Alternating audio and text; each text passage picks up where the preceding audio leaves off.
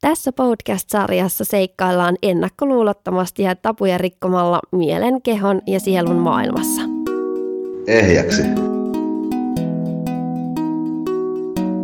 Tänään meillä on aiheena suru ja läheisen menettäminen. Ja meillä on täällä vieraana sointurentouttaja, henkinen valmentaja ja näkijä Marna Karvinen. Milloin te olette tuntenut Lotta ja Marna viimeksi surua? Varmaan tässä ihan muutama päivä sitten tai varmaan maksimissaan muutama päivä sitten, mutta tota, ehkä en aina ihan tunnista kaikkea, kaikkia tunteita, mitä nousee, että pyrin vaan ne vastaanottamaan ja itkemään pois. Ja ehkä nyt tähän meidän aiheeseen liittyen, niin ei, kun oliko se itse asiassa eilen, kun me Marnan kanssa juteltiin tästä läheisen menettämisestä ja nousi sitten tota sellaista, kun mun isä on kuollut, kun mä olin 16 ja oli pari vuotta vakavasti sairas, sairastui alsiin ALS, johon lääketiede sanoo, että ei ole hoitokeinoa ja sitä voidaan vaan hidastaa. Ja lääkkeillä. Ja oli tietenkin iso shokki silloin 14-vuotiaana, kun hän sai semmoisen diagnoosin ja seurata sitä hänen niin kuin, kuihtumista silmien edessä. Ja tuntuu vaan hirveän avuttomalta, että ei voi auttaa vaikka haluaisi. Ja mähän sitten siihen teini-ikäisenä niin vastasin sillä, että olin sitten mahdollisimman paljon pois kotoa vaikka kavereiden kanssa päihteitä käyttämässä. Ja kannoin niin kuin jälkikäteen siitä, on kantanut katumusta ja syyllisyyttä siitä, että en olisi muka hoitanut häntä tarpeeksi ja sitä, että olisi voinut olla enemmän siellä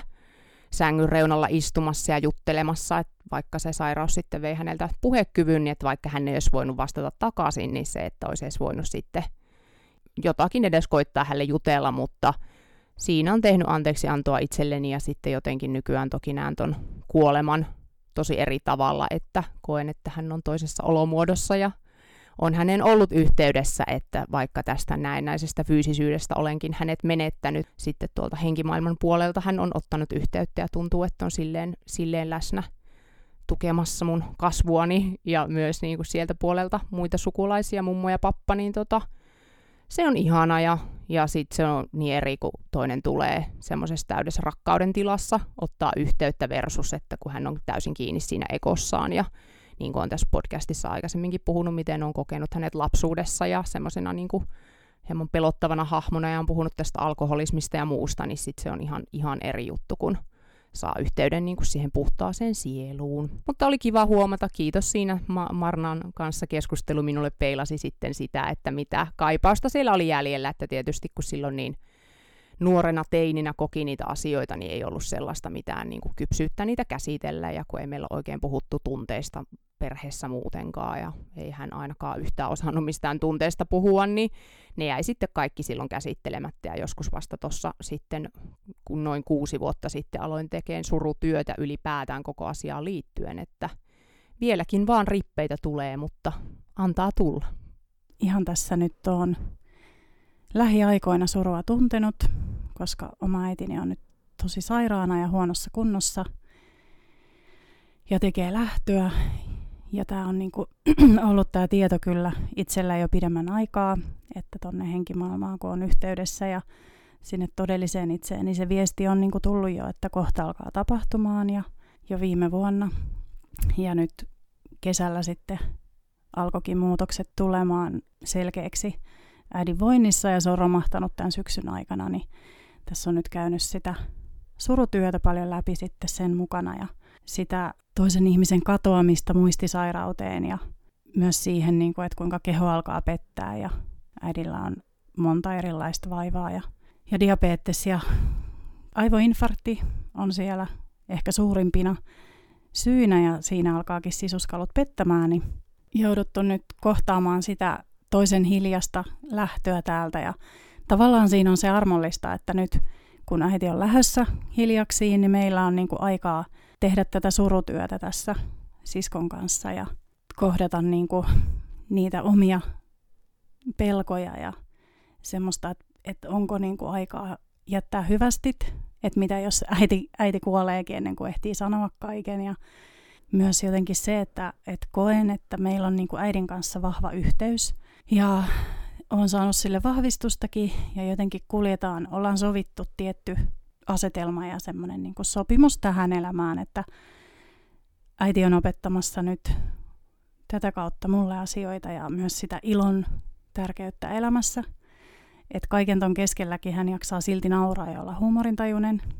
ja jotenkin nostaa sen esille, että kuinka tärkeää se on muistaa elämässä. Ja se, että tuntuu jotenkin, että hän rauhoittuu mun kanssa,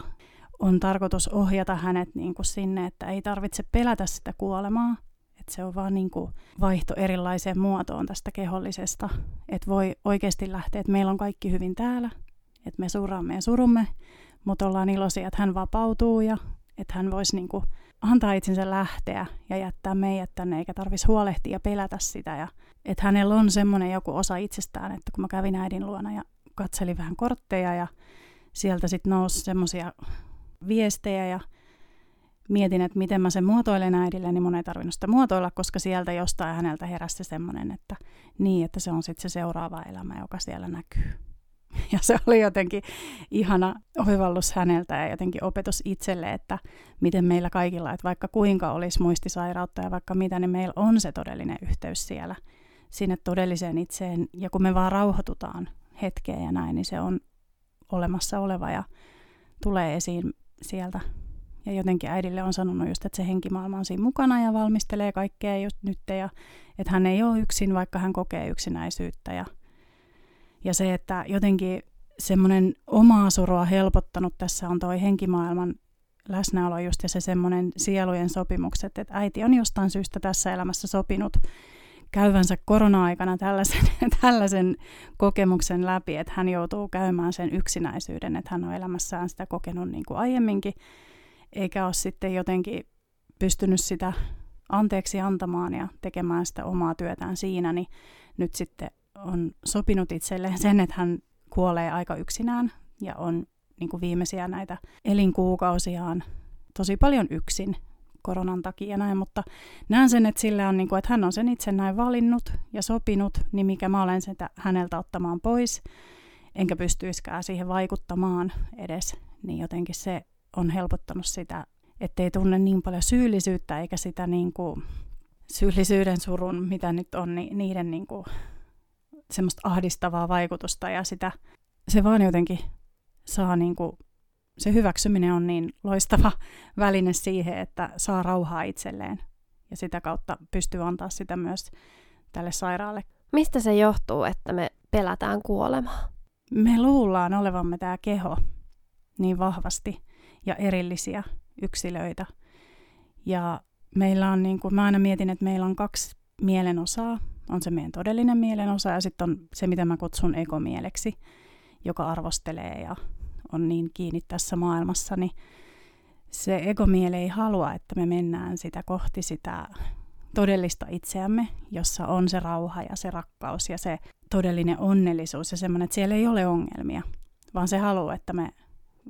niin kuin tavallaan ollaan kiinni niissä ongelmissa ja sitä enemmän, mitä enemmän me käännytään sinne, niin nousee ne pelot, koska se ekomieli haluaa ohjata meitä itsensä omien ajatustensa suuntaan. Ja siihen liittyy se, että se ultimaattinen viimeinen semmoinen niin uhka on se, että hei, että se sun keho kuolee, niin kuin, että tavallaan sä menetät jotain, vaikka oikeasti se onkin vapautuminen. Niin se jotenkin liittyy siihen ekomieleen ja siihen, miten me ollaan opit ajattelemaan asioista jotenkin vaan nousee se, että kun tuntematon pelottaa, että vaikka sekin on niin kuin meille tuttu prosessi, jos ajattelee sieluna, mutta kun me ollaan unohdettu kaikki,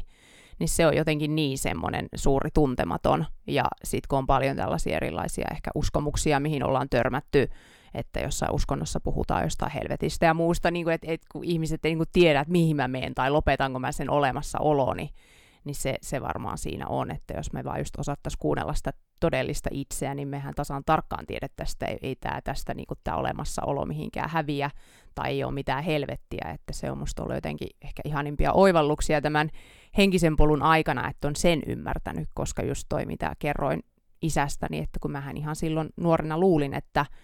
kun en, ei ole ollut meillä edes silleen mitenkään uskonnollista tai mitään puhetta noista asioista, niin en ole ajatellut mitään sieluvaellusta, on ehkä tiennyt, että se on jossain Intiassa, se on totta jossain uskonnoissa, mutta that's it. Niin jotenkin se oivallus siitä, että on niin jotenkin se vahva tieto, että no siellä se on ja taas jossain kohdataan ja tai periaatteessa ollaan koko ajan yhdessä, koska, koska ollaan tässä niin kuin samaa, yhtä ja samaa tietoisuutta, mutta Marna puhuu hyvin tuosta toisen sielunpolun hyväksymisestä, että näin mä oon sen itsekin ajatellut sitten vanhemmiten, kun on ymmärtänyt, että hän on käsikirjoittanut itselleen tietynlaisen elämän ja hänellä olisi ollut kuitenkin matkan varrella monta mahdollisuutta kääntää suuntaa ja antaa anteeksi, mutta hän oli selkeästi sitten jäi kiinni niihin lapsuuden asioihin, että tuntui, että hän oli tosi katkera varmasti niin kuin monelle perheenjäsenelle ja sitten semmoinen saamatta jäänyt rakkaus siellä painoi ja se niin kuin suuri pettymys elämään, mistä, minkä takia hän on tämän motoneuronitauti alssin saanutkin. Siinä siis hermosolut kuolee ja nehän ei ainakaan lääketieteen silmissä tai ei, ei niin kuin nykytietämyksen silmissä ne ei voi uusiutua tai että sitä sairautta ei pysty niin kuin pysäyttämään. Sitäkin on miettinyt, että olisiko se mahdollista, kun, kun saisi oikeasti sieltä tietoisuudesta sen, sen tunnesyyn täysin anteeksi annettua, niin uskon kyllä siihen, että se on mahdollista, mutta sitten tavallaan, että kuinka pitkä prosessi on, se on, että kerkeääkö se sairaus sitten tuhota sitä ihmistä. En tiedä, sitä ehkä turha jossitella, kun mulla ei nyt ole kuitenkaan sit semmoista kokemusta ja tietämystä, mutta pointti vaan siinä, että aina anteeksi annolla pystytään muuttamaan niitä asioita ja siksi se sisäänpäin kääntyminen aina kannattaa, jos tulee mikä tahansa sairaus, että ei annettaisi sen tuhota meitä ja jotenkin vaan hyväksyttä se, että no nyt tämä on mun paskakohtalo ja nyt kuolema koittaa, että aina, aina voi niin kuin edes yrittää kääntää suuntaa. Ja puhuit myös hyvin siitä, tota, Marna siis puhui hyvin siitä niin kuin ä, hänen ja äitinsä yhteydestä, niin kans koen jotenkin semmoisen tosi samankaltaisuuden niin kuin sieluna mun ja isän välillä, että, että äiti ja sisko on tosi samanlaisia ja minä ja isä tosi samanlaisia, että jotenkin niin kuin, kovasti. Hän on opettanut mulle sitä ehkä, mitä mun kuuluu sieluna oppia pois semmoisesta tietynlaisesta maskuliinisuudesta tai semmoisesta jonkinlaisesta tasapainottaa se järki ja tunnepuoli ja semmoinen, että mielettömiä oppiläksyjä on antanut, että vaikka ne on monesti tullut sen kivun kautta, niin sitten kuitenkin myös koen, että että jollain lailla semmoinen mieletön rakkaushan siellä on, tai sellaisethan meitä usein opet, tai kaikkien sielujen välillä on rakkaus, ei sinänsä Eko haluaa tehdä joistakin erityisiä, mutta... Tuossa Lotan puheessani jäi semmoinen, että se sairauden parantaminen, että uskon, että koska mieli on niin voimakas, ja sitähän on tieteellisesti ihan tutkittu, että kuinka mieli voi sairastuttaa meidät ja myös parantaa meidät. Mutta sitten taas on tietyt sielun sopimukset ja kaikilla meillä on tietty aikamme täällä. Mä uskon senkin, että vaikka olisi kuinka henkinen ja olisi tehnyt anteeksiantoa, niin se ei tarkoita, etteikö silti voisi kuolla syöpään tai, tai johonkin sairauteen. Et jotenkin tietysti kun me täällä tätä elämää koetaan, niin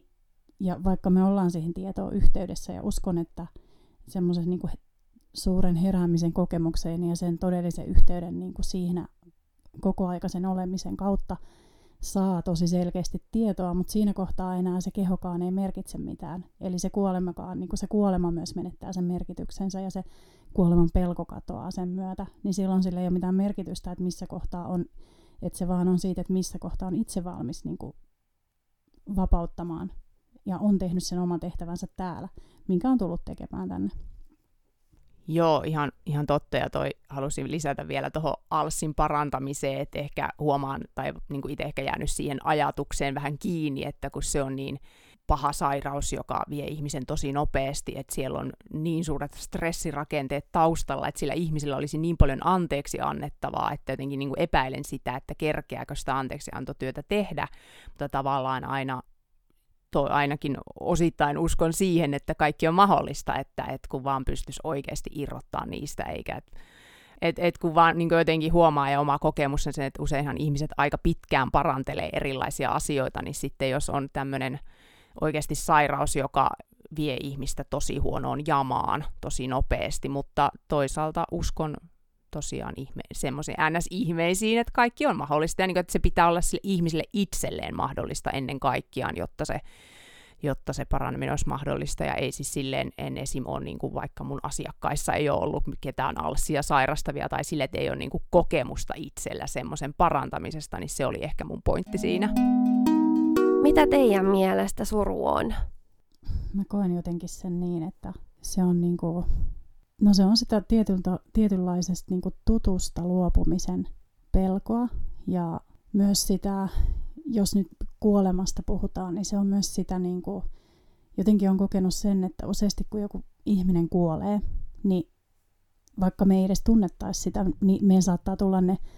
kyyneleet silmiin ja tulla se niin kuin tunne lataus voimakkaana, niin se liittyy siihen omaan kuoleman pelkoon. Ja se nousee sieltä pintaan, tunnistettiin me sitä tai ei. Että se suru on niin kuin vahvasti sitä, että kun me kuitenkin koetaan kaikki sen, it, niin kuin sen oman kehomme kautta ja sen, mitä me koetaan olevamme, niin siitä luopumisen niin kuin surua, vaikka toki me surraan sitä ihmistä ja läheistä, mutta kun se nousee niin kuin ihan tuntemattomienkin ihmisten kohdalla, niin se on jotenkin liitoksissa siihen omaan kuoleman pelkoon. Että siihen ajatukseen, että luopuisi tästä maailmasta, koska se ego on tehnyt siitä niin erityistä ja tärkeää. Ja kaikesta, niin kuin mitä täällä on, niin, niin oikeasti tässä maailmassa ei ole mitään, mitä me, meidän se todellinen olemus ikinä haluaisi tai tarvitsisi tästä maailmasta. Et se vaan käyttää tämän maailman keinoja keinona herättämään meitä. Niin se on sitä niin kuin semmoista egomielestä nousevaa opittua mallia, miten niin kuin kuuluu toimia, kun joku, jonkun keho poistuu täältä tai näin. No. Joo, hyvin vastattu. Aika mun suht tyhjentävästi. Siis mulla vaan tuli sanat luopumisen tuskaa ja just ehkä semmoinen niin kuin, just se, että me uskotaan siihen harhaan, että me oikeasti voitaisiin menettää jotain, että jos miettii niin kuin ihan yleisestikin surua, että mitä tuntuu, että vaikka jossain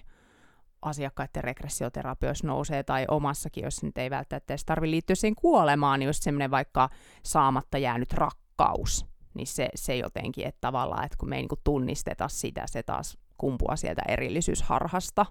meissä on se rakkaus, me ollaan se rakkaus koko ajan, niin sitten me kuitenkin vaan eletään siinä harhassa, että et ei muka oltaisi tai ei muka oltaisi siihen kytköksissä ja sitten ollaan siitä hirveän surullisia.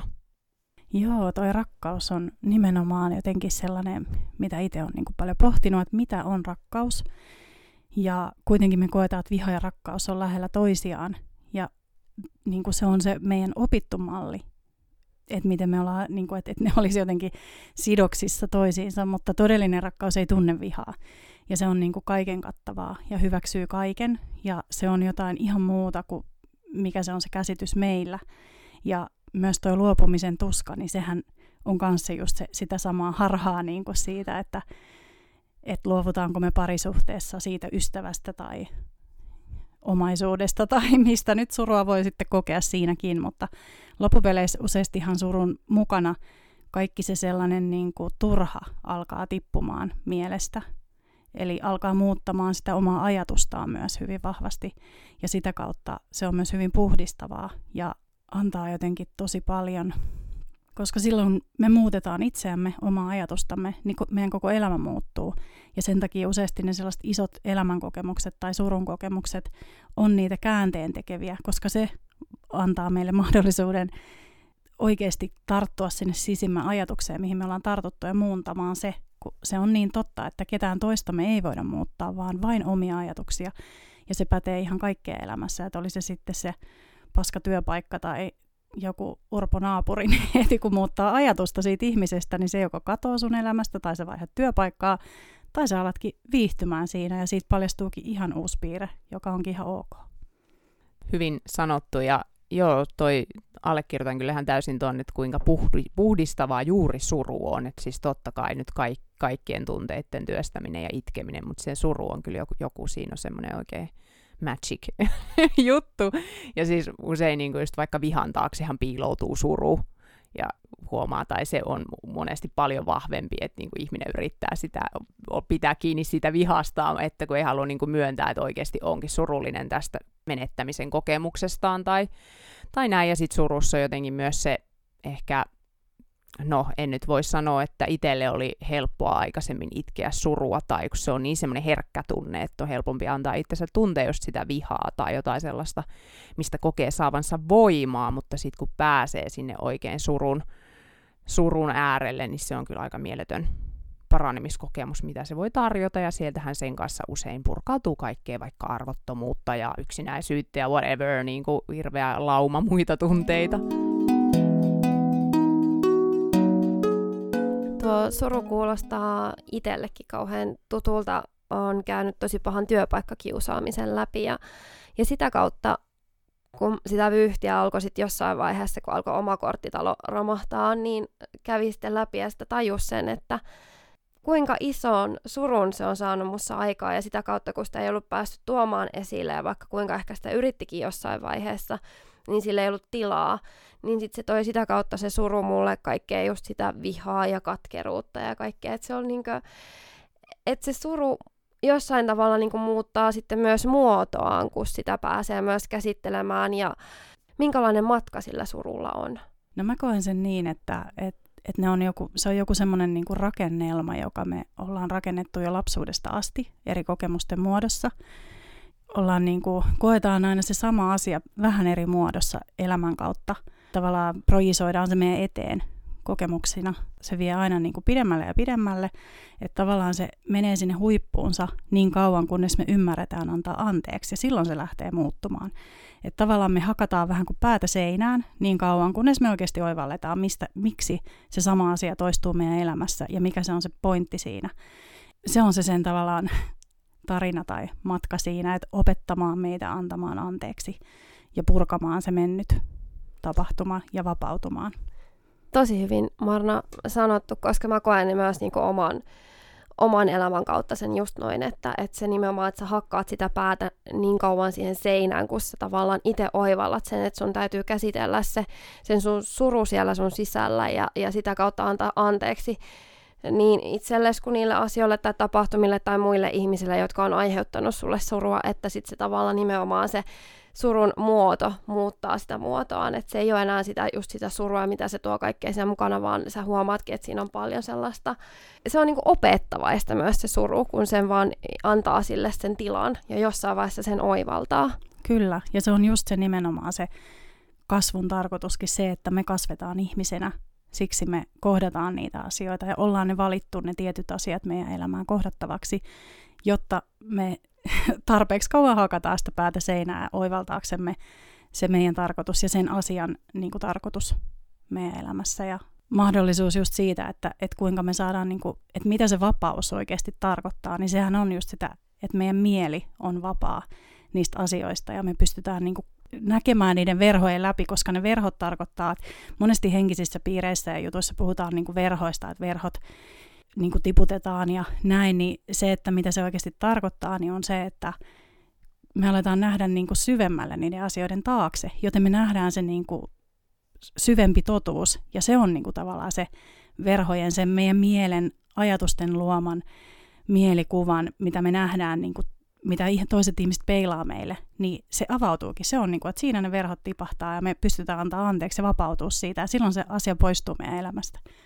Toi mitä, tai niin kuin se, siihen halusin puuttua, tai kun käytit Jenni sanaa aiheuttaa, tai että muut aiheuttaa, niin just, että mitä me projisoidaan niiden muiden kautta, että mitä, mitä me ollaan valittu, ne muut meille opettaa, että kukaan ei aiheuta meille yhtään mitään, että vaan me itse aiheutamme itsellemme. Ei, ja ehkä se aihe, aiheuttaa sanalla vähän huono, tai niin kuin en tykkää sen sanan energiasta, mutta se on toisaalta vain käsite, että ei kannata siihenkään jäädä kiinni. Ja just ehkä, että siis suru on tunne muiden joukossa, että eihän se ole mikään niin kuin sen ihmeellisempi. Tuntuu ehkä rankemmalta kuin taas jotkut toiset tunteet, mutta että sepä just mitä Marna puhuu tuosta, että, että, tai niin, että kun me, me ei olla ne tunteet ja me ollaan täällä vapautumassa, että kaikista niistä turhista, ei meihin alkuperäisesti kuuluvista asioista olisi hyvä vapautua ja elää sieltä todellisesta itsestä käsin. Ja just noin sanojen käyttäminen, että itse on vaan niin kuin monta kertaa tällä omalla henkisellä tiellä, niin varsinkin alussa kompastunut niihin sanoihin ja huomannut, miten niin kuin on projisoinut sitä, että kuinka ihmiset kompastelee sanoihin. Ja on tajunnut, että myös se perhojen tipahtaminen tarkoittaa osittain sitä, että kun ne on vain sanoja ja me, niin kuin meillä on ne sitä varten, että me voidaan kommunikoida. Ja myös sitä, että näkee niiden sanojen läpi. Ja mä en nyt tarkoittanut just tätä sanaa, mutta esimerkiksi sellaisia niin kuin uskonnon käyttämiä sanoja, jotka tavallaan, mä oon kokenut aina, että uskonto on pilannut ne omilla käsitteillään. Niin silloin, jos joku käyttää sanaa todellinen itse tai jumalallinen tai jotain muuta, ja se niin kuin monet jää kiinni siihen sanaan, kun on se ajatus on mennä sen taakse ja nähdä se syvempi, että sillä sanalla itsellä ei ole merkitystä, vaan sillä, mitä se koittaa kertoa ja niin kuin mistä se sanoo. Et se on vaan, vaan sana, joka kuvastaa sitä, mitä me ei muulla osata kuvast, niin kuin kuvailla. Tuo on kyllä ihan totta, että tavallaan miten sä ilmaiset sitä muille ja sitä, että miten sä koet sitä ja tunnet, niin se voi olla, että sä, sä saat jonkun tietyn sanan, mikä luo sulle siihen sen suruun, vaikka vaikka toinen voi kokea sen sanan kautta taas jotakin muuta, mutta tavallaan se ei poista sitä sun tunnetta tai sitä taakkaa tai sitä surua tai mikä ikinä onkaan sen ympärillä, että mikä, mitä nämä tunnet, että tavallaan se, että, että nimenomaan meillä on annettu kieliä, on annettu sanat, mitkä, minkä avulla sä pystyt nimenomaan tuoda ilmi itseäsi ja sitä, että mitä nämä tunnet. Niin tämä oli mun mielestä tosi hyvin sanottu, Marna. Ja varmaan just NS-henkisissä piireissä käy hen- helposti semmoinen henkisten egojen taisto sitten niin kuin herää sieltä, että ei kun tämä minun sana on oikea ja jo, niin kuin, et, et aivan, aivan semmoinen, että se on, se on niin kuin, annetaan anteeksi se ja päästään siitä pois, että antaa ihmisten käyttää mitä sanoja käyttää ja just nimenomaan, että saataisiin se kokemus siitä, mihin se viittaa, mitä se tarkoittaa. Joo, siis just toi, että et siis olen itse vaan todennut, että et minä olen ollut kiinni niissä sanoissa ja niiden niin kuin merkityksen tärkeydessä ja niillä kilpailemisessa. Ja niin kauan mä sitä projisoin ja just hakkasin sitä päätä seinään, että, että aina kun kommentoi jonnekin sivustolle jotain, niin sieltä tuli aina joku parempi ja sitten taas joku parempi tai niin kuin joka käytti hienompia tai parempia sanoja ja sitten tuli semmoinen niin turhautuminen ja mä ajattelin, että ja nyt kaikki vekkaa, että nyt nyt mulle riitti ja lähdinkin pois kaikista mahdollisista piireistä ja niin kuin Facebook-sivustoista ja niin kuin kaiken maailman jutuista ja käännyin sisäänpäin ja aloin etsimään sitä totuutta sitä kautta. Ja se oli niin kuin omalla tiellä niin kuin se kaikista voimakkain tapahtuma. Että kaikki se, mitä sitä ennen tapahtui ja kaikki kurssit ja muut ja ihmiset ja kohtaamiset on ollut tosi oleellisia ja tärkeitä tällä matkalla. Ja kaikki ne sanoilla kilpailutkin, mutta mä vielä niin kuin melkein tähän päivään asti on huomannut, että kuinka se on niin kuin vaikuttanut siihen, että mä en ole halunnut itse tulla enää esille, koska mä en niin kuin jaksa selittää ja niin kuin vääntää sanoja, mutta sitten mä oon tehnyt siihen sitä anteeksiantoprosessia ja tajunnut, että kun se on vaan mun ajatus. Että heti kun mä oon valmis luopumaan siitä ajatuksesta, niin enhän mä projisoi minkäänlaista arvostelua tai kilpailua enää, eikä sitä ole nyt enää tullutkaan. Miksi tähän suruun sit liittyy, nostitkin Marna vähän jollain tavalla tämmöistä kilpailua, niin tulee semmoinen, että koetaan, että no, mä, mut mä oon kokenut enemmän surua tai mä oon kokenut enemmän vastoinkäymisiä ja mulla on oikeus tuntea enemmän surua tai mun suru on voimakkaampi kuin sun, niin mistä se johtuu, että meillä on tämmöistä kilpailuasetelmaa? Se on niin kuin, mitä mä oon jotenkin käsittänyt ja ajatellut tai ajattelen asiasta, niin on se, että sekin liittyy just siihen egomieleen ja sen halun kilpailla, tehdä itsestään erityinen, koska se on niinku sen egomielen sellainen niinku suurin huijaus, että meidän pitää olla erityisiä ja oli se asia mikä tahansa, että ollaan me sitten julkiksia tai sitä tai tätä tai tota. Kuitenkin se tarve, että oli se sitten semmoinen niinku no minkä asian tahansa esiin nostaminen, että hei, mutta mulla on ollut sellainen ja sellainen kokemus, niin sehän on sitä erityisen, niin kuin, että, että kaipaa olla erityinen, kaipaa sitä rakkautta nimenomaan, sitä huomiota, mutta pohjimmiltaan se on sitä rakkauden kaipuuta, sitä, että et hei, että et muakin on sattunut, että huomatkaa mutki, että mullakin on haavoja. Jotenkin mä koen sen, että se liittyy tällaiseen niin kuin egomielen tarpeeseen joka ei ole kuitenkaan todellinen. Ja sitten just jälkikäteen saattaa miettiä, että miksi mä nyt edes toimin tuossa tilanteessa noin, että ei mun ollut tarkoitus, niin kuin, että, että toi ihminen suree, että ei mun ollut tarkoitus nostaa itseäni esille. Mutta se on se, niin kuin, että, että kun se nostattaa meistä ne tunteet ja se jotenkin, että miten mä oon ymmärtänyt, miten mieli toimii ja se tavallaan se egomieli, että se on vähän kuin Google. Että kun me saadaan joku niin kuin reaktiivinen kokemus, niin meidän mieli heti sieltä tulee kuin Googlesta se vastaus, että tähän pitää reagoida näin, ja niin kuin ne kaikki opitut mallit tulee sieltä esiin, ja me aletaan toimia niiden mukaan, koska se on meille, niin kuin me ollaan opetettu se itsellemme, kunnes me aletaan purkamaan sitä niin kuin mielentapaa toimia, niin sitten se niin kuin helpottuu ja tavallaan pystyy vaan olla läsnä ja kuunnella, että olla siinä omassa rauhassa ja tarjota tavallaan sen oman rauhan rakkauden tilan toisellekin. Mitä työkaluja on sitten tähän surun käsittelyyn? Kyllähän kaikki tunteet purkautuu, jos me vaan annetaan niiden tulla, että on semmoinen vastaanottavainen asenne sitä kohtaan, että osaa antautua niille tunteille, että ymmärtää, että ei ne oikeasti tee mitään pahaa. No itse on eniten kyllä saanut apua energiahoidosta ja regressioterapiasta, mutta koen, että myös paljon sitten elämä on vaan tuonut niitä tilanteita eteen, että niitä suruja on sieltä itsestään purkautunut, että vaikka sitten jotain leffaa katsomalla, joka on muistuttanut vaikka tästä isän menetyksestä, mutta, mutta kyllä se nyt mun kohdalla nousee sieltä se regressio vaikka ihan niihin isän sairauteen ja kuolemaan liittyviin tilanteisiin, niin, niin kyllä se on ollut siellä niin kuin tärkeämpänä mulle on ollut se todellinen anteeksanto ja jotenkin semmoinen just antautuminen kaikille niille tunteille, että et jopa sille niin kuin fyysiselle sille tuskalle, että se tuntuu niin konkreettisesti kehossakin ja semmoinen, että tuntuu, että voisi niin kuin, tiedätkö, kipristyä siitä tuskasta. Siis nyt mietin niin kuin semmoista, no se sisäinen lapsi ja sellainen niin kuin ihan jo erosta se niin kuin menettämisen ja semmoinen niin kuin muutoksen pelko ja se tuska siitä ja kaikki se, niin se on niin kuin, kun sitä ei pysty välttämään, että monihan sitä pakenee erilaisiin päihteisiin tai urheiluun, on niin kuin jatkuvasti liikkeellä, ettei vaan pysähtyisi sen äärelle. Et jotenkin mä koen, että se sen äärelle pysähtyminen ja antaa sen niin kuin tosissaan tulla ihan täysillä päälle, se on niin kuin ainoa keino se kohtaaminen irrottaa siitä ja löytää ne omat tavat toimia siinä. Mutta toki mä koen, että se todellinen anteeksianto on se, joka on nopeuttanut sitä hurjasti ja tuo niitä oivalluksia ja sen tiputtaa ne verhot just niin kuin silmiltä ja se, että ymmärtää sen jonkun sielun sopimuksen ja et, et erilaisissa tilanteissa, että kuinka se niin kuin on tarkoituksenmukaista kuitenkin ja nimenomaan, että se tukee kaikkien jotka siinä niin kuin on osallisena, niin heidän kasvua tosi vahvasti ja siksi se on tosi tärkeä kokemus, eikä sitä voi ottaa eikä saa ottaa pois. Ja meillä on tulossa Marnan kanssa tämmöinen kolme viikonloppua kestävä kurssi tuossa keväällä maaliskuun puolivälissä alkaen 13.14. päivä alkaen, jossa muun muassa tämä surua työstetään tai voi työstää mitä haluaa, mikä on siinä hetkessä tärkeää ja että saa ennen kaikkea itselle tämmöisiä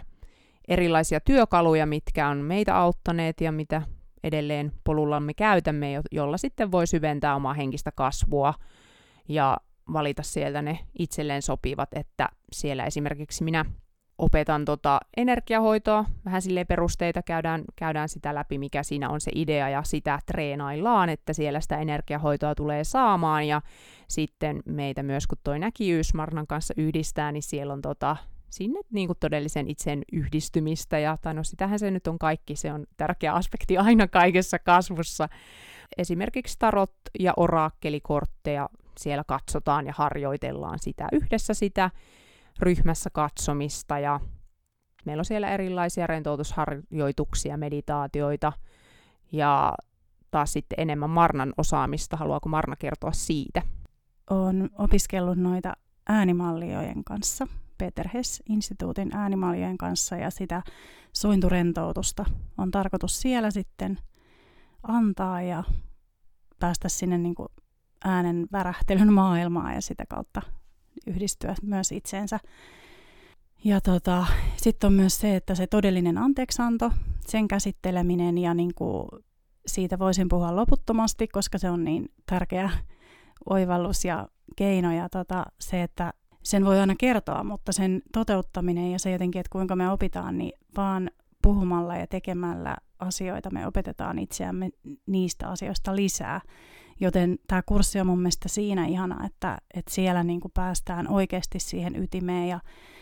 on mahdollisuus kysyä kaikki kysymykset siihen liittyen ja niin kuin saada niitä oivalluksia. Ja mitä enemmän sitä anteeksiantoa tekee, sitä paremmin se oivalla, että mistä siitä oikeasti on kysymys. Ja se niin kuin vaatii aikaa, että se ei ole mikään myöskään yhden kurssin niin kuin antama se, että se, se pitää valita tehdä, mutta tarkoitus on siellä kuitenkin ohjata ja neuvoa, että miten, miten se oikeasti niin kuin on, tapahtuu se prosessi. Tosiaan kun on useamman viikonlopun kurssi, niin voi sitten löytyä sieltä ihania hengenheimolaisia, kenen kanssa voi ja jakaa sitä matkaa ja vaikka sitten treenata sitä energiahoitoa tai mitä haluaakaan, niin sitä katsomista, korteista, selvänäkemistä sitten toinen toisille, että se on hirveän tärkeää, että on sitten myös joku, kenen kanssa harjoitella. Ja meillä kuuluu siihen myös sitten näiden viikonloppujen välissä semmoista henkilökohtaista ohjausta sitten meiltä molemmilta. Et me laitetaan noin tarkat päivämäärät ja muut kotisivuille näytille. Siinä on siis tosiaan maalis, huhti, toukokuussa on yksi viikonloppu kunakin ja lisätiedot löytyy sitten kotisivuilta lottakvist.fi ja laitetaan tuohon jaksotietoihin tarkempi osoite, niin se löytyy sieltä sitten varmasti. Tässä oli tämä aihe tällä kertaa ja seuraavan jakson aiheena meillä on regressioterapia. Kiva kun olit matkassa mukana. Tämä on Ehjäksi podcast. Ehjäksi.